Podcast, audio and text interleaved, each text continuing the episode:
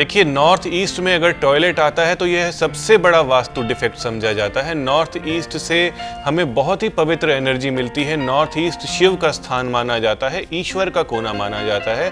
यहाँ पर पूजा घर होना चाहिए, यहाँ पर आपकी बैठक हो सकती है, यहाँ पर आपका मेडिटेशन रूम स्टडी रूम हो सकता है। तो टॉयलेट होना बहुत ही अशुभ माना जाता है। सारी एनर्जी नॉर्थ ईस्ट से जब हमारे घर में चलती है तो टॉयलेट होने की वजह से यह कॉन्टेमिनेट हो जाती है।